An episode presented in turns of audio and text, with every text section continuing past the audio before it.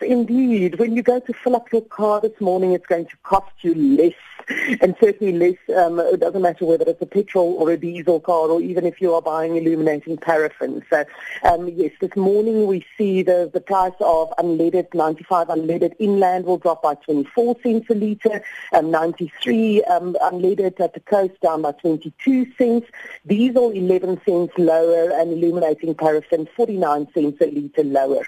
Now, these decreases came um, on on the back of a stronger rand during the period that that affected this. This is, of course, before the, the weakness that we saw in the currency just over the last couple of days. The period that that this relates to was um, late February to the end of March. And can you believe it? The rand on average was 12 rand 91 at that time, compared to 13 rand 29 during the previous period.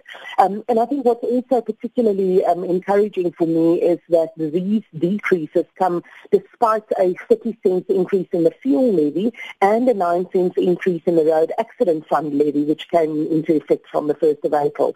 So you might recall that these were increases that we saw coming through in the in the national budget at the end of February. So if it was not for those increases, our, our, our the petrol price decrease would have been even bigger today. So certainly some good news, I think. Um, we might find that this is a little bit short-lived, but hey, we'll take any good news we can get when it comes our way at the moment. Indeed, especially looking at the current uh, petrol price this morning. But speaking of petrol, vehicle sales figures for March was released on Monday. Uh, but I guess it got somewhat ignored due to all the other news going around. So what did we learn about the state of the motor industry through that?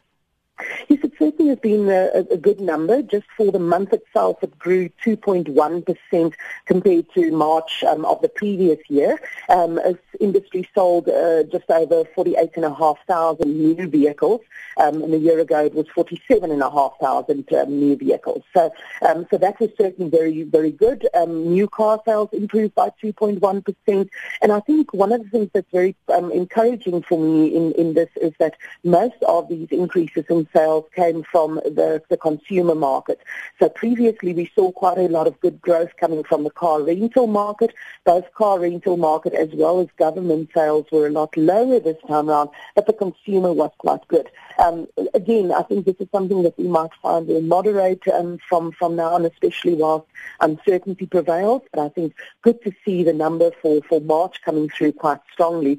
Um, it was interesting for me to put it in context um, and, and compare it to news that we saw out of Tesla, of course, that's uh, former South African Elon Musk, his electric car company in the U.S., who also early this week reported its sales, and, and its sales, um, they are looking to deliver around 50,000 cars in just in the first half of this year. They managed to do about half of that in the first quarter, um, and, and that was represented an, an increase of 69% of its cars.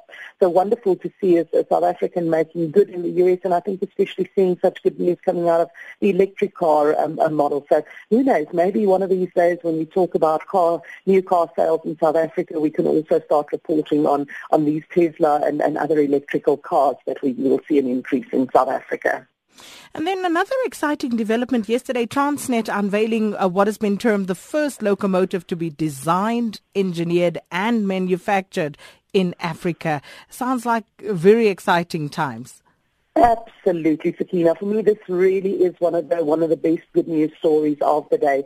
You know, for a long time we've been talking about how important it is that when we look at the requirements for for improved economic growth in, in South Africa, that we don't only focus on things like exports, but that we also look at import replacements. And, and this is exactly the sort of industry in which we, we wanted to see this type of change and where we are now seeing it. So I really think this is a proudly South African initiative that we saw there. And what I particularly like is that this is not just um, aimed at the South African market, but it's certainly being designed for the African market. And in a couple of aspects, this particular diesel locomotive, why it will be so suitable for, for Africa, is because it can withstand higher heat so, so certainly operate well in, in warm conditions, but also it, it is much lighter, so it is well suited for railway tracks in Africa that are lightly laid. So they can they, they can't often support the very heavy locomotives that, that used to be that are um, currently imported from, from colder climates. So for me, a very exciting um, uh, development that we see here. And as you say, yes, not just um, manufactured here in South Africa, but designed, engineered, and manufactured here in Africa. Um, this was done, this Trans Africa locomotive was developed by Transnet's manufacturing division um, called Transnet, Transnet Engineering, and it is assembled at its plant in, in Koedoespoort, um, just north of Pretoria. So certainly very exciting, I think, in terms of, of what this can mean. And I hope the first of many such initiatives that we will see, not only focusing on the manufacturing sector, which is often a lot more um, labor intensive and therefore good mm. for, for employment growth, but certainly also replacing some of those very expensive imports, which, which obviously affects our trade balance um, and, and, and can only be good for us in terms of our terms of trade and our balance of payments in South Africa.